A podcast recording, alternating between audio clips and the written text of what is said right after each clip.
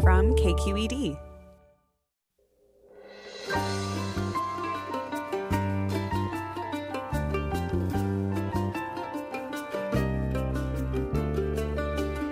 From KQED Public Radio in San Francisco, I'm Michael Krasny. San Francisco Pride marks its 50th anniversary this weekend, and although the COVID 19 pandemic has pushed events online, the celebrations continue. We'll hear about the programs, discussions, and performances on tap in California, and we'll reflect on the history and future of the Pride movement. And as protests sparked by the killing of George Floyd and other African Americans continue, we'll explore how the fights for racial justice and LGBTQ plus rights intersect and how activists are informing and supporting each other. That's all next after this news.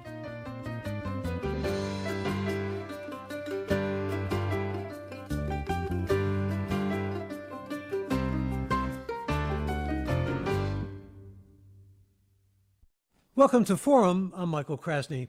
It's the 50th anniversary of LGBTQ Pride this weekend in San Francisco, and while the pandemic may have canceled the parties and parades, the celebrations are carrying on virtually. In this hour, we're going to hear from Pride organizers in California about how you can join in. And as the nation continues to reckon with systemic racism exposed by the police killing of George Floyd, We'll also discuss what the movements for racial justice and LGBTQ rights have in common and how activists can further work together toward a more equal society. Joining us is Carlos Uribe, co chair of Oakland Pride, and welcome, Carlos Uribe. Good to have you with us. Thank you for having me. I also want to say good morning to uh, Carolyn Wysinger, who is board president of San Francisco Pride. Good morning, Carolyn. Good morning. Thanks for having me. Glad to have you, and also glad to have with us Fernando Zweifach Lopez, Executive Director of San Diego Pride. Welcome to the program. Thanks. Good morning. Good morning to you. And uh, Carolyn, I'm going to begin with you. Carolyn Wysinger, again, is board president of San Francisco Pride, and this is the 50th anniversary of San Francisco Pride. No parade, but lots of activities planned. Online celebration from the 27th of June. Uh, right on through that whole week. Um, 13 hours of virtual programming. What are you going to do in all those hours, Carolyn? We are going to attempt to do almost everything that you would have come to City Hall to see and do. Um, and that that's kind of been our our big goal has been to pick up everything from City Hall and put it into a virtual landscape. So we'll still have performances, we'll still have DJs, we'll still have um, talks and speeches. Um, you'll be able to find our headliner for Saturday, Big Freedia, there. You'll be able to find our headliner for Sunday, Thelma Houston there. You'll be able to find a conversation between the creator of the TV show Dear White People and their gay character, um, also there on Sunday. You'll also find a conversation between myself and Black Lives Matter founder Alicia Garza. So we really are going to try and pick, pick up everything, including our community stages, and find, put it there on sfpride.org. Yeah, I'm interested in the conversation you're going to have with Alicia Garza, who's been on this program, because I know that you've billed this as being in solidarity with Black Lives Matter and also uh, not only trying to bring George Floyd to mind in a very central way, but also a name that we don't hear enough of, in my judgment, and I'm sure you probably agree with that. That's Tony McDade, who is a trans man who was uh, murdered by police in Tallahassee. Uh, a lot of focus being put on all of that and a lot of awareness about it, yes? Yes, and I and for me personally, especially that was a very big deal was to continue to say Tony McDade's name because there were a lot of organizations, LGBT organizations, who were you know having pivots to center Black lives, um, and we're talking about being in solidarity with Black Lives Matter and doing marches and such thing. But a lot of them were still pinpointing George Floyd. And it's very important that if we as an LGBTQ community are not saying the names of our Black, trans, queer, um, family members who are being murdered, honestly, no one else will do it. So it's been very important for me to say Tony McDade's name as often as possible. And what are your hopes and expectations as move forward, particularly when it comes to social and racial justice? I mean, my particular hope is, and it's a little bit different than some folks. I, I've continued to say I'm 41 years old now. So I, you know, I've lived through the Rodney King uprisings. I've lived through the the hoodie movement after Trayvon Martin. I've lived through the I Can't Breathe T-shirts after Eric Garner. My hope is that we are truly seeing something that extends beyond a moment. You know, as I continue to say, you don't have to pivot to center Black lives if you're already doing it. So that's my sincere hope. I, I, I hope that the the pragmatic part of me that says we've seen this before does not win out. I really truly hope that a lot of these organizations and communities, including our organizations, I mean, I won't be president forever. So I, I hope that all of our organizations continue to this this from a moment into really making sure we're doing a better job of centering and uplifting Black, queer, and trans lives. Well, you're talking about what you've went through, uh, what you have experienced. Uh, you didn't experience Stonewall, but I know there's been an attempt not only with SF Pride, but with uh, pride movements throughout the world, really, to go back to Stonewall and uh, the riots that occurred in 1969 in terms of uh, gay and lesbian liberation at the time. Uh, and there's a lot of protest involved in that, and there's certainly a lot of concern about police brutality and protecting the bodies of black people and their physical lives. it all ties in. I mean, it absolutely does, and that that's been also my party line ever since the demonstration started. You know, we started to receive honestly emails demanding we need to cancel Pride and focus on Black people, and I'm like, well, hold up, Black people have been here since the. I mean, we literally threw the first brick, and the first brick was thrown to protect a Black. It was first brick was thrown by a Black trans woman to protect the life of a Black butch woman who was being violently detained by the police there at the Stonewall Inn. And I think that over 50 years, we have not done a very good job of telling that story. We have not done a very good job of, of telling the stories of a lot of the Black, queer, and trans people who have played very important roles, not just in the LGBT movement, but going back even before that, you know, to the civil rights movement. When you talk about the March on Washington, and a lot of people like to quote Dr. King, but they don't quote the fact that that was arranged by Bayard Rustin, who was a Black gay man who was quite honestly pushed out of the civil rights movement because he was a Black gay man. So there's yeah, so much history that we need to continue to, if we're not already saying it, that we need to continue. Um, yeah, the woman the- that uh, threw the book, uh, the brick, excuse me, is Marsha P. Johnson. I just wanted to mention her name. And uh, there's been a lot of uh, sort of resurrection of the name Sylvia Rivera, who was a Latina ex uh, woman who was also involved in the protest movement at Stonewall. I want to um, actually, if I can, uh, hear from some of the others who are involved in Pride this week and uh, weeks to come. They're not all the same dates and celebrations. In fact, the Oakland Pride is going to be celebrated in September. And uh, let's get uh, Carlos Uribe on, who uh, co-chairs Oakland Pride. And Carlos, uh, this is a sort of a whole program in September. What do you got planned? Yeah, absolutely. As you mentioned, our Pride happens in September. Um, you know, this year we are doing September 6th to September 13th, so a week long uh, celebration that we'll be bringing um, programming online. We're going to be highlighting local artists, local performers, spoken word, even doing um, you know after dark events as we're calling them, um, and really going to highlight a lot of what's in our community and really highlight the, the the folks that that build the movement here in East Bay and in Oakland. You know, we're going to give uh, opportunities for you know areas uh, organizations like the LGBTQ Center here in Oakland to have some time on on our uh, channels we're calling them. We're really looking forward to it. We're we're, we're going to have about 12 different channels which would represent our stages at Pride. But in addition to that, uh, you know, having specific content channels that are going to highlight different communities within the LGBTQ plus umbrella. Yeah, I was lo- looking back at uh, Oakland Pride. Uh, well, back in 2014, I noticed, for example, the word got out that there were going to be no chaps or leathers, that it wanted to be family friendly, uh, pony rides and uh, things of that nature, uh, the Jolly Trolley from Fairyland. Uh, and now, in the wake of the George Floyd killing and all of the sense of wanting racial justice, things are, have taken a turn. And I know, for example, you've been emphasizing more inclusion uh, of trans people of color and so forth, yes? Absolutely. I mean, I think every year we as an organization kind of look at what we're doing, the work that we're doing, um, and who's showing up to Pride, showing up for Pride. And we want to make sure every year we're looking at who are we not reaching, who are we not bringing in, who are we, you know, um, needing to highlight, and what are the voices that need to be need to be lifted and raised. Um, so yeah, absolutely. We every year look at how we can we can further you know the voices that need to be need to be highlighted in our community. When you think about the movement and how it can evolve, you bring that in as well. Absolutely. I mean, we you know we we look at the the protests that are happening right now around the Black Lives Matter movement, you know, and we can't help to think that we as a movement as well are inextricably linked. You know, intersectionality is is is hugely important, um, and you know we we can be Black queer, and we can be you know Indigenous and queer, and we can you know there there there are so many intersections.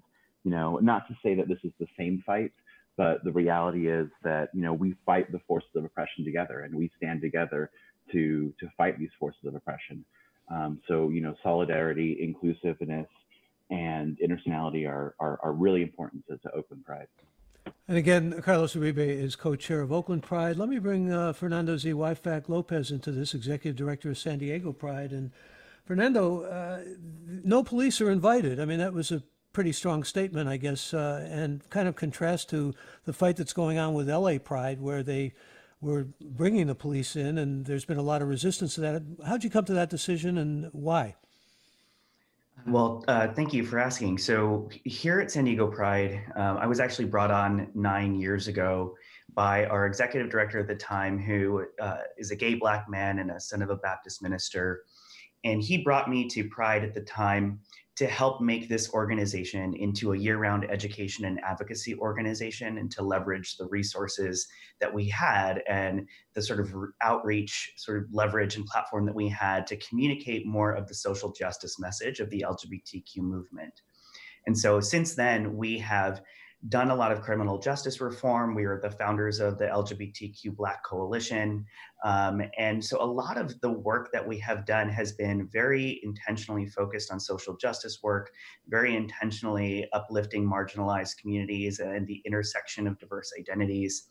And over those years, there was a lot of conversation from, uh, in particular, our Black and Brown communities and our trans and non binary communities about no longer wanting law enforcement in our events. And they were citing the very real lived experience and the data that exist about the disparity of the way that law enforcement has treated not only historically but contemporarily um, the folks in our, our, in our LGBT community and in particular our Black and Brown LGBTQ communities. Uh, and so this has really been for us a very long conversation. We have talked over the long term with local elected officials uh, with law enforcement, with community activists. And so, with the recent sort of civil uprising that's been happening, those calls uh, to remove law enforcement agencies from having contingents in the parade and festival escalated.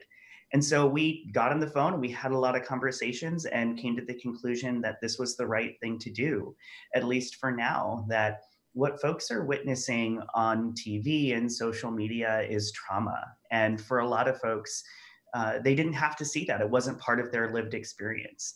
And now, with social media and everyone having a camera on their cell phone, it's really brought to light how traumatic these experiences are and what the lived experience of our Black, Brown, and trans community and LGBT community have been.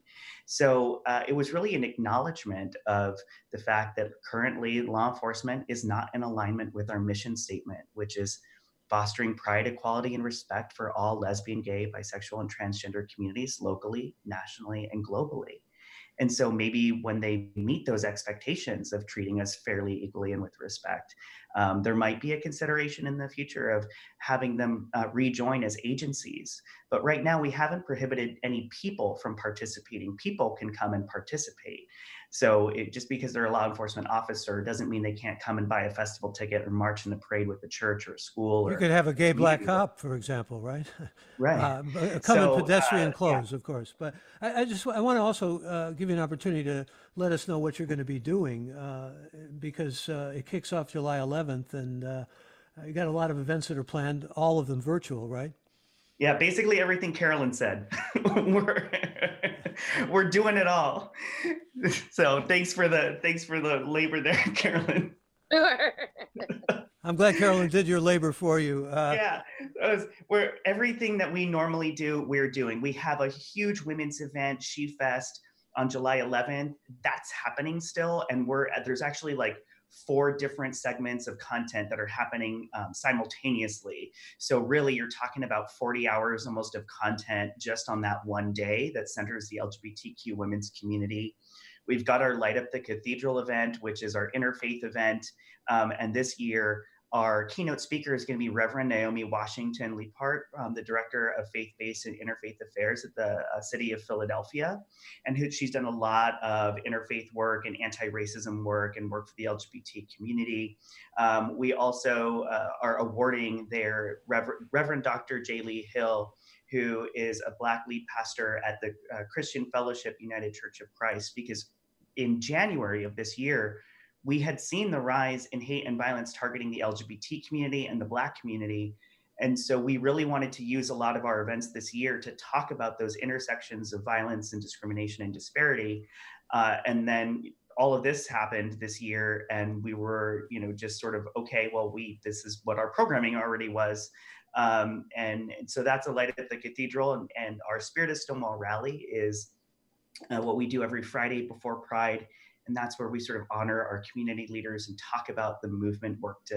And Fernando, excuse me, there's going to be a lot of honoring going on. There are a lot of grand marshals, in fact, and uh, it gives me an opportunity to uh, thank you for letting us know what's going on in San Diego. I want to bring Joe Hawkins into this, though, who's CEO and co-founder of the Oakland LGBTQ Community Center, and who actually was a grand marshal, not only in the Oakland Pride Parade, but also the San Francisco Pride Parade. And uh, Joe, good to have you with us. Welcome. Hello, and thank you for having me. I, am also the co founder of Oakland Pride.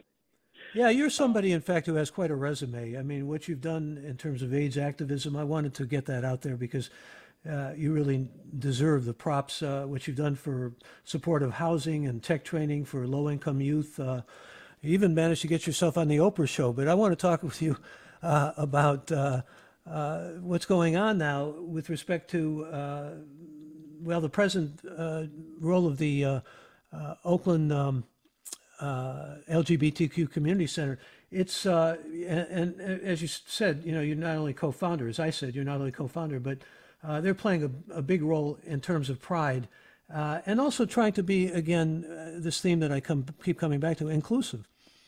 Yeah, I want to, I want to, I want to take I want to first thank everybody who was on the panel. And I, I want to make a, a, statement that blacks have been slaves in America on American soil for longer than we've been free. And so there are a lot of nuances in the queer community and intersectionality. For example, there are black prides in America that are a direct reaction and response to white queer racism. So, and we're seeing a lot of people talk about um, Black Lives Matter today in the queer community that weren't talking about that not too long ago. So I don't want to have a, I don't want to give you any impression that we're all kumbaya here. Uh, even though the Civil Rights Act of 1964, I, I, I respect our history and the throwing of the the the the the the brick or the rock or the pebble or whatever it was that Stonewall that people seem to not have figured out what really happened. But um, right now, we know the Supreme Court has stated that LGBTQ people are protected under under the Civil Rights Act of 1964 in the workplace and other other provisions under, under that act. And that's directly related to what black people have done in this country. So the foundation of queer civil rights is what's happened with black civil rights. And yeah, I'm know, looking at a tweet here, Joe, from a listener who says, uh, please don't ignore the name of the butch woman who started Stonewall, uh, Storme uh, DeLarverie. Uh, lesbians are getting erased with the latest Pride discussion. Uh, does that resonate for you? Yes, it does, and I think that what I, I, like to focus on what I am very clear about for the the fact that we're in a situation where the same week that President Trump revoked discrimination protect, protections for trans people, two black trans women, Riah Milton and Dominique, quote unquote, Remy of Pennsylvania, was murdered. And I, I heard the discussion about Tony McDade. Here in Oakland, our coordinator, who is a trans man, black trans man, organized the largest Tony McDade trans march in, here in California through the streets of Oakland. So it's it's I, I I think right now I'm glad to see everyone talking about this. Even our even our pride through the whole you know Oakland has been seriously gentrified just as cities have been done across the country. And many of the those the black queer leaders who were a part of these communities have also been erased and replaced with white faces, white leadership, or non black leadership. So I, I think that while we're all talking about Black Lives Matter, Black Trans Lives Matter, Black Queer Lives Matter, dig into your histories and make sure you're uplifting those people who are uh, who have made your place in these uh, organizations possible. Joe Hawkins, again, is CEO and co-founder of Oakland LGBTQ Community Center, and we should mention that that community center has been very actively involved in social change. Uh, they have crisis hotlines, they have support groups, uh, they actually help people pay their rent and get COVID testing. And uh, I'm going to give you who are listening an opportunity to join us uh, with any questions or comments you have. How are you planning to celebrate Pride this weekend, and do you plan to protest? And what about the links that we're seeing between uh, well, Black Liberation Movement, as it's presently manifesting itself, and the Black Justice Movement, uh, particularly in the light of police killings, and gay pride, uh, and lesbian pride, and queer and transgender pride. You can join us, and I invite you to do that with a toll free number available to you. It's 866 733 6786. Please feel free to be part of the program. The number to call 866 733 6786 or get in touch on Twitter and Facebook. We're at KQED Forum or email any questions or comments you might have to forum at kqed.org. And when it comes to gay rights and uh, gay equity, what comes to your mind and what comes uh, i'm looking at some comments here that i'm going to read in fact because things are coming to listeners minds and we want to hear from as many of you as feel you want to join this conversation lloyd writes i've spent june spreading information demonstrating the shared experience of the political movements of the gay and african american movements linked and have the same goals civil rights. While they may look different on the surface, each group has been a target of oppression. We should all understand how we are mutually connected in our pursuits for equality. Wondering, actually, uh, go back to you on this, Joe Hawkins. The listener is talking about civil rights, remembering a distinction that Malcolm X made between civil rights and human rights. We're talking about both here, aren't we? I think so. You know, I mean, the fact that we have to legislate people's rights is ridiculous, and it's a it's a in my opinion a it's definitely a manifestation of white supremacy in this country. But I mean, we're human. We are human, and we deserve to all have the same right as the other, the next person. So I agree with Malcolm X in that respect. But I also know that even in our own African American community, black queer people are not treated equally. Excuse me, we're going to have to leave it there for the moment, Joe, because I'm coming up on a break. But when we return, we'll talk some more about this, and you're welcome to join the conversation. The number to call, 866 733 6786. That's 866 733 6786, or share your thoughts through Twitter and Facebook. We're at KQED Forum, or email questions to forum at kqed.org. I'm Michael Krasny. This is Forum. I'm Michael Krasny. We're talking about the Pride movement today with Carlos Uribe, who's co-chair of Oakland Pride, and Carolyn Wysinger, who is board president of San Francisco Pride, and Fernando Zweifach Lopez, executive director of San Diego Pride, and Joe Hawkins, CEO and co-founder of Oakland LGBTQ Community Center, and also founding member of Oakland Pride. And we do invite you to join us if you have some thoughts about what Pride means to you. You can give us a call right now, or if you have questions, or simply something you'd like to bring to the fore. Our toll free number is 866 733 6786. That's 866 733 6786. Or get in touch on Twitter and Facebook. We're at KQED Forum or email any questions you might have to forum at kqed.org. And I would be remiss if I didn't mention that there's a global Pride movement also that's really trying to shine a light on global diversity. 24 hour marathon going on this weekend. It's international. Uh, it is also in response to uh, the killings of George Floyd and Tony McDade, and uh, it's demanding racial justice. There are people who are going to be featured in this uh, like Justin Trudeau of Canada, uh, like Joe Biden, like uh, Mayor De Blasio of New York, uh, and it's it's a major event. It involves about 80 countries. So Pride is getting a great deal of attention on many different fronts. And actually, Carlos, could you talk a little bit about the Global Pride event and what's going on?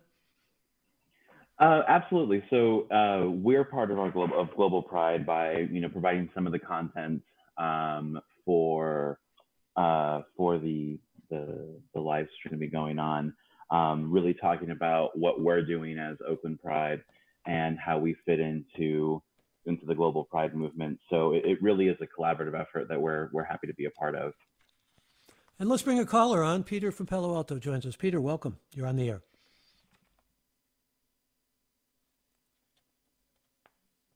Uh, Peter disappeared. Actually, let me go to you, Carol Wysinger, because I think Peter was going to ask about corporate sponsorship and uh, uh, express some concerns on. Do you hear a lot of that? You know, uh, those uh, in the movement expressing concern about all the corporate sponsorship? Oh, absolutely. You know, and, and of course, it's something that we talk about all the time in a, a, pride that is as large and a parade that is as long as San Francisco Pride.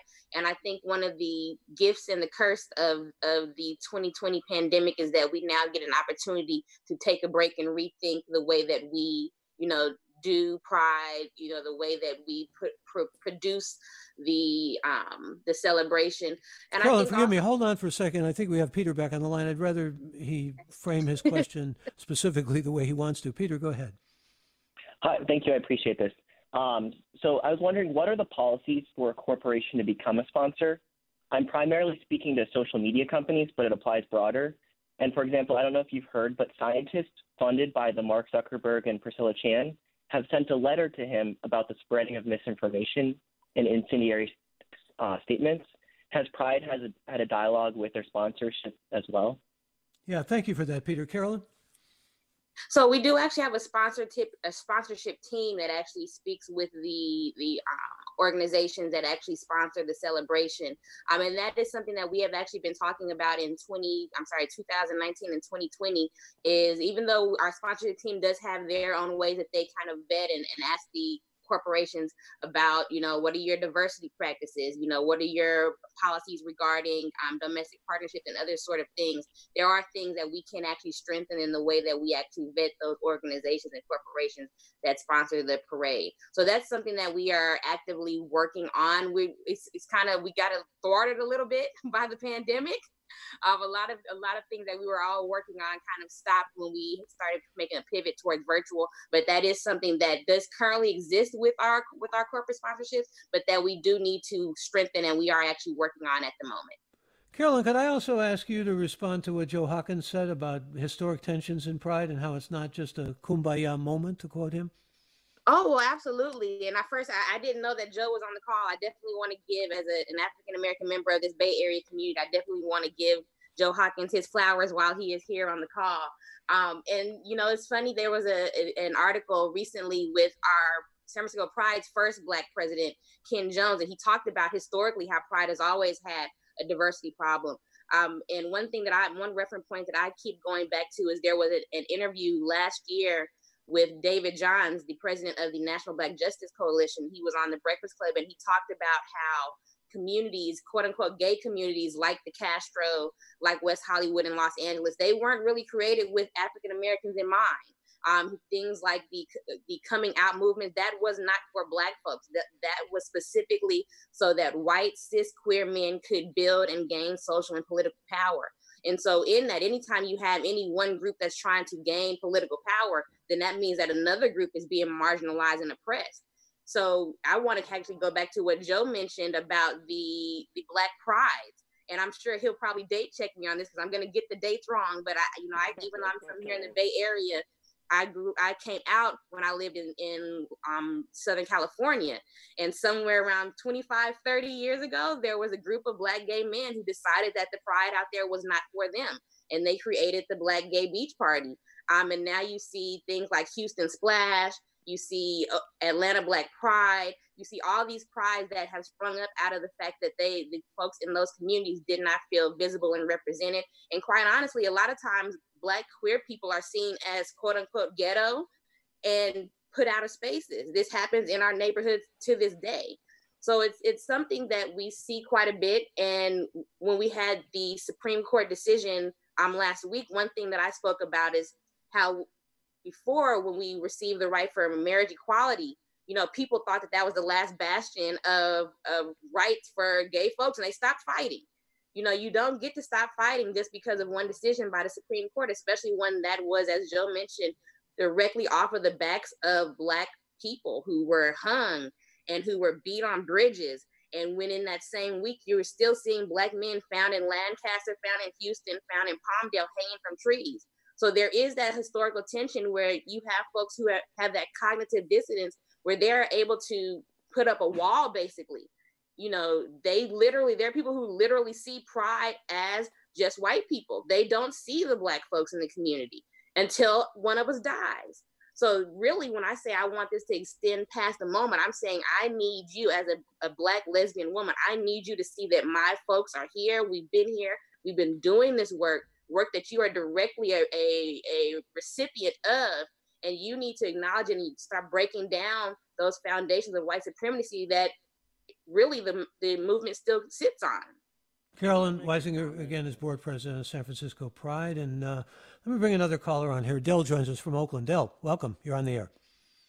Hi. Um, I'm born and raised in the Bay Area. Been out since I was 18 years old. Been going to the Castro. Um, you know, fake ID and everything. Sorry to put that out there, but it was a, it was diverse. We had the Castro. We had Cafe San Marcos that was diverse. Um, then they started to hate against people of color.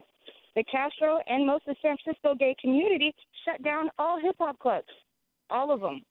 So you cannot correlate being gay and being a person of color. Our gay community is stepping up now, but it's late.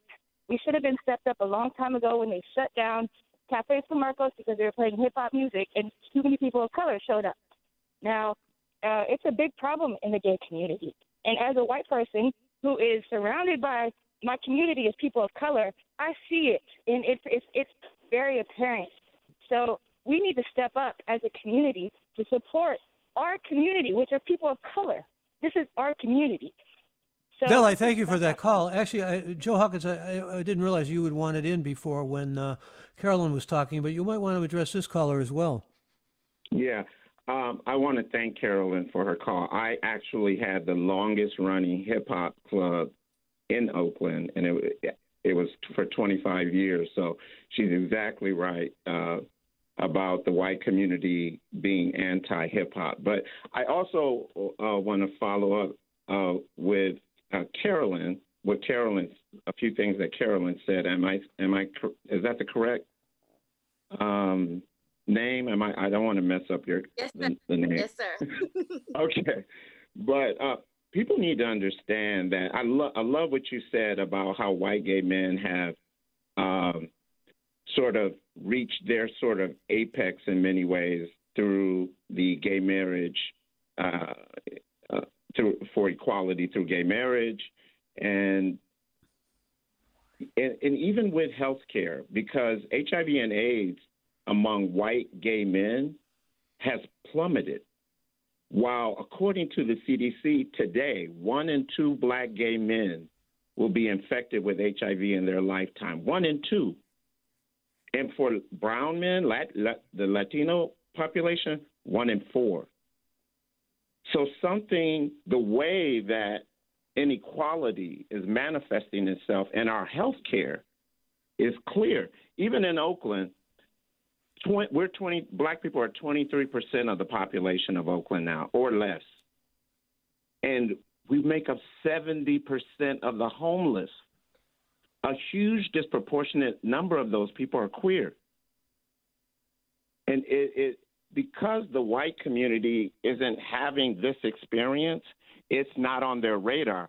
So they you you guys can go out there and wave your flags and be all ha- be all happy but we're on our house is on fire. And let me remind listeners, Joe Hawkins is CEO and co-founder of Oakland LGBTQ Community Center and the founding member of Oakland Pride. And We go back to Fernando uh, Zweifach Lopez, who's executive director of San Diego Pride. You seeing these kinds of tensions down there, Fernando? Uh, absolutely. We've seen these tensions um, as long as the organization has been around. Uh, we had our first uh, black and brown co-chairs in 1992. And uh, at the time, we had a separate Latino pride. We had a separate black pride. And through the 90s and early 2000s, this organization made commitments to hold intentional space for uh, the folks who at the time felt left out. And so that's why we have five different stages now. There's a, one stage is called the movement stage, which centers our LGBTQ Black community and is uh, the resource area there is hosted by the LGBTQ Black Coalition. There's also a stage within our festival grounds that's called the uh, Mundo Latino stage, and the free resource area there is provided by the Latinx Coalition. And just last year, uh, we started the Queer Asian Pacific Islander Middle Eastern Desi American Coalition as well. And so uh, the the intentional work of this organization to uplift marginalized voices in, is in direct response to the tensions that have existed. Um, and I think that's why you see us pushing so far ahead. Is you know we had uh, black and brown leaders uh, starting in the early 90s who really kept pushing for us to be better and do better for the marginalized folks in our community.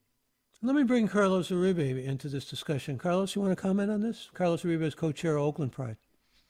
Yeah, absolutely. I mean, I think that's you know to to Joyce Joe's point and Carolyn's point um, and Fernando's points as well. You know, I think Joe, as being a, a, founding member of Oakland Pride, has been able to to you know maintain um, a voice within the organization, and you know we work closely together, and I'm, I'm appreciative of that uh, collaboration you know, and and I think that is really uh, you know one of the things that that we as an organization have been trying to do. Um, you know, especially as as as much as I have been involved, is ensuring that we are bringing folks you know into the conversation uh, and you know into the table and through the decision making process of you know what what pride looks like and we we work to make sure that oakland pride is reflective of our community is representing our community um, you know, and and and keeping to that.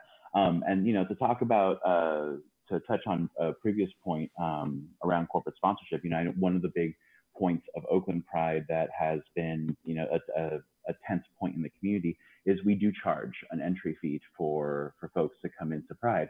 Of course, no one has ever turned away um, for you know not being able to pay that entry fee of ten dollars. Um, but it's one way that we try to keep our pride, you know, less corporate. Um, we, you know, we we we maintain that to maintain the feel of a community, of a queer community feel at our Pride, um, and we try to do that to ensure that we're inclusive, and so that one corporation or the other isn't exactly moving, um, you know, moving the agenda for our organization. And once again, uh, Carlos Uribe is co-chair of Oakland Pride. There's a listener named Laura who raises a question, and anybody on the panel who feels they'd like to respond to this question, please feel free to step up. Uh, Laura says, I feel it is of utmost importance that the hangings of black men in the last few weeks be mentioned. I don't know if any of the men are LGBT identified, but this needs to be talked about, acknowledged, and stopped. Because the problem is th- there's a mysteriousness about these, but nevertheless very disturbing. And uh, there was, of course, a major story uh, at NASCAR with Confederate flags and a noose, and it turned out not to be a noose, and there were uh, nooses in Oakland. Anybody want to step up and talk about all this in the wake of all the pride that's going on and all of the celebration that's going on? It's uh, um, it's certainly disturbing. Joe Hawkins. There is yeah. no separation. I mean, I'm a black gay man, but I'm black, and so we can how often do you get to hear about black gay men being hung or black trans men being hung? Do, even in, I think the point of the discussion here is literally trying to put some focus on the fact, fact that all Black Lives Matter. We, of course, know what happened with George Floyd matters, but we're not hearing the other side of the story. Black gay men are being murdered, black trans men are being murdered, black trans women are being murdered, and the the picture is much bigger than America knows. And he, during Pride Month, this is one of those times when we get to can can bring it up to America to see how really bad it is. I'm glad you're bringing it up now because I think it is of utmost importance. And I'm going to read a comment, uh, actually, a question from Andrew to perhaps uh, look at a different direction here for us to talk about. Andrew says, with the break in public celebrations, can we please talk about what we want as a people from Pride going forward? Incidentally, I fall into the group that rejects police presence and large sponsorship. I feel the Civic Center event and parade diminish the value of the people in favor of spectacle, entertainment, and profit. I'd like to see a reclaimed Pride March that actively rejects these items and promotes the beauty and honors the efforts of our community. Who would like to respond to that? Uh, well, uh, I, I could respond in the sense that you know I think that's that's absolutely right. You know, we at Oakland Pride, you know, our board discussed Pride returning to its roots and redevoting itself to the defense of those who are most vulnerable amongst us. Um, you know, our theme this year is liberation through community, um, which we took from a quote from Black queer activist Audre Lorde, um, where she says, without community, there is no liberation, but community must not mean a shedding of our differences, nor the pathetic pretense that these differences do not exist. And, you know, I think that for us, you know, the, the, the listener's right is this is a time for us to reflect on what pride means for us, for our community. Um, and, and, and for Oakland Pride specifically, you know, it is, like I said, returning to our roots and, you know, looking at how we are are protesting, how we are, you know, resisting, how we are coming together to rise up and, you know, defend those most vulnerable amongst us. And that's Carlos Uribe, co-chair of Oakland Pride. Uh, Fernando, let me go back to you. This may, is also. May I actually address both of those last two points? Yeah, I'd like you to address them. I was just going to ask you just about something even more specific than that, but go ahead. Sure. Uh, well, I think there's one of the internal mottos that we have here at San Diego Pride is justice with joy. And it's that it, you don't have to pick one or the other. You can protest and you can celebrate. And in 2016, when 49 lives were taken too soon at Pulse, we led the parade with the 49 images of the faces of the people who were lost with their names and their ages written uh, boldly. And then last year, when we found ourselves in an epidemic of Black trans women being killed, we did the same. Uh, and, and, you can call it out and you can also seek joy. You can seek justice and you can seek joy. We, we worked with our state and local legislators last year during the epidemic of killings of Black trans women to have the reading of the names from the state floor at the Capitol in Sacramento and have a, the session ended early eh, in honor of those who had been killed. And we did the same here in the city of San Diego, and that was led by San Diego Pride. That we can pursue joy, we can want to dance in the streets, and we can also call out for justice. And I think sometimes we think it has to be an either or but we don't go through pain and suffering and struggle so we can continue to go through pain and suffering. We we suffer and we struggle and we fight so we are in pursuit of joy and liberation. And I think that both are important. I think that's terrific. You can actually pair well, joy I, with I justice. Appreciate, I appreciate that conversation, and I also know that the the joy seems to outshine uh, the, the the other issues. And that's Joe so Hawkins. Yeah. I think that you you know only we are now seeing it now, San Diego. I, I can't remember what your name is, but Fernando. Fernando, we are. Yes, we've always celebrated. When have we not celebrated? When have we not had the party? But this, what you're seeing with the Black Lives Matter issue, this is relatively new. This is global, worldwide, because people are fed up. And we have to be fed up. Pride has to be fed up. We have to do some things that make the the other issues rise above the party. And but here's a key question, if I could go to you on this, Joe Hawkins, and that is, uh, there's so much talk now about social change. Uh, we can talk about joy, but are you optimistic when you get right down to it? People seem to be listening more, more receptive. Uh, does that really breed hope? Yes, yes what I'm seeing is unprecedented. And I'm so happy. And at the same time, I'm also we're testing people for COVID 19, and we're seeing higher rates of positives for Black and Brown people.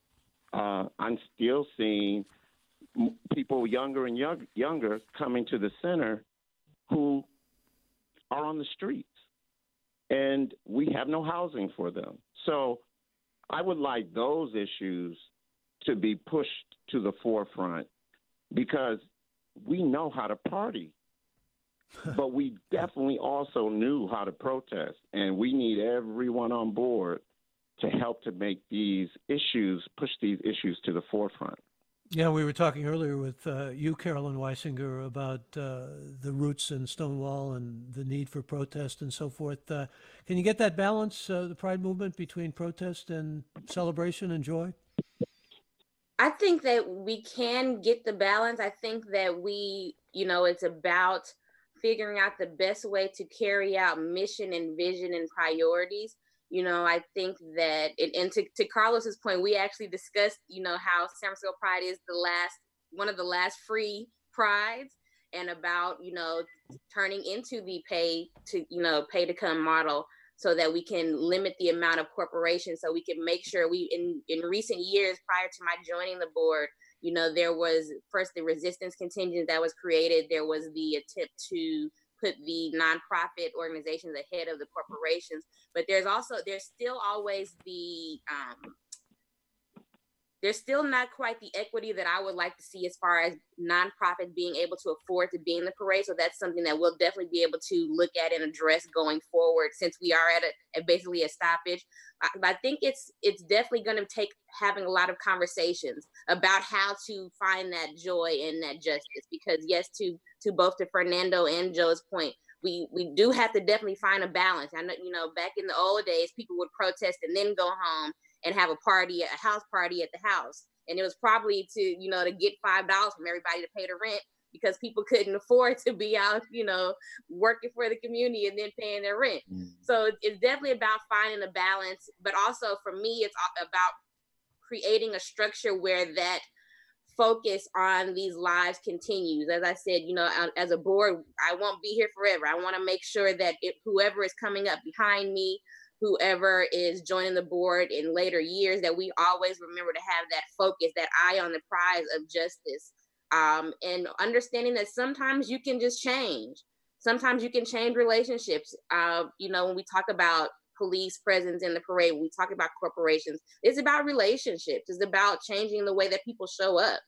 It's about talking to uh, our local legislatures about you know the rules around these parties in the street you know so all of those things, we all have to have our eye on the same goal of justice and pushing those issues to the forefront of the of homelessness, of food shortages, of people who are now we're going to be looking at a huge loss of folks who even when we're months past COVID, who still are not going to be able to pay their rent, not going to be able to buy food.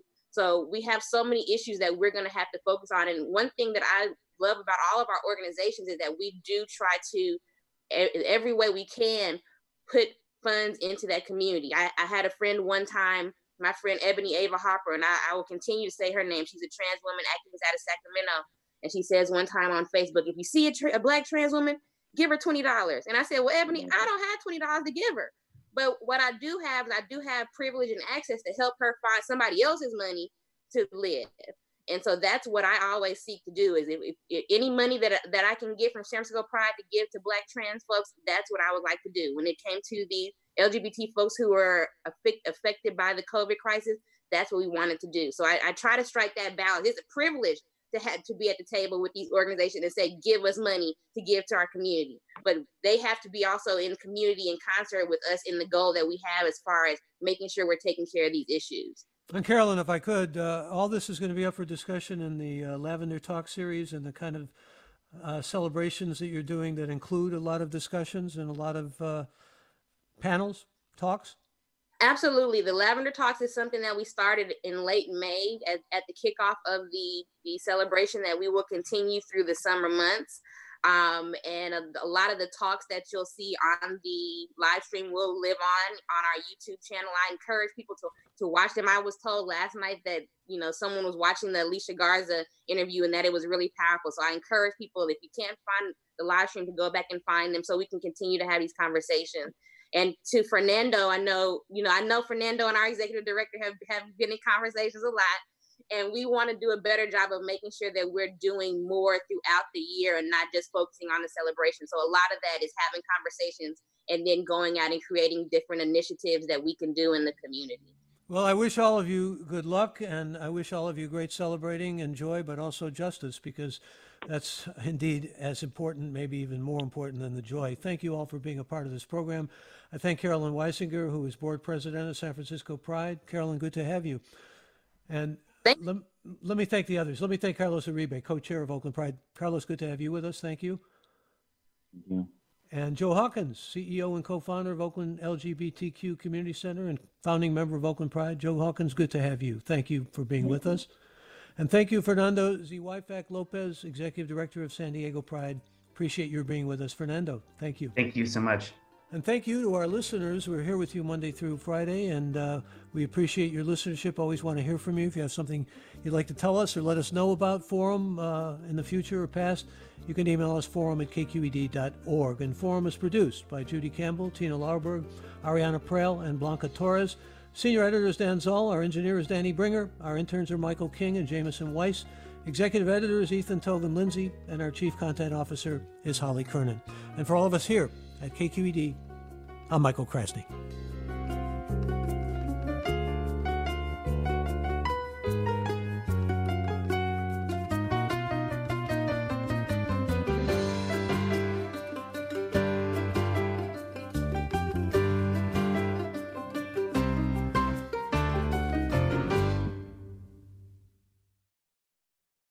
Funds for the production of Forum are provided by the members of KQED Public Radio and the Germanacos Foundation and the Generosity Foundation.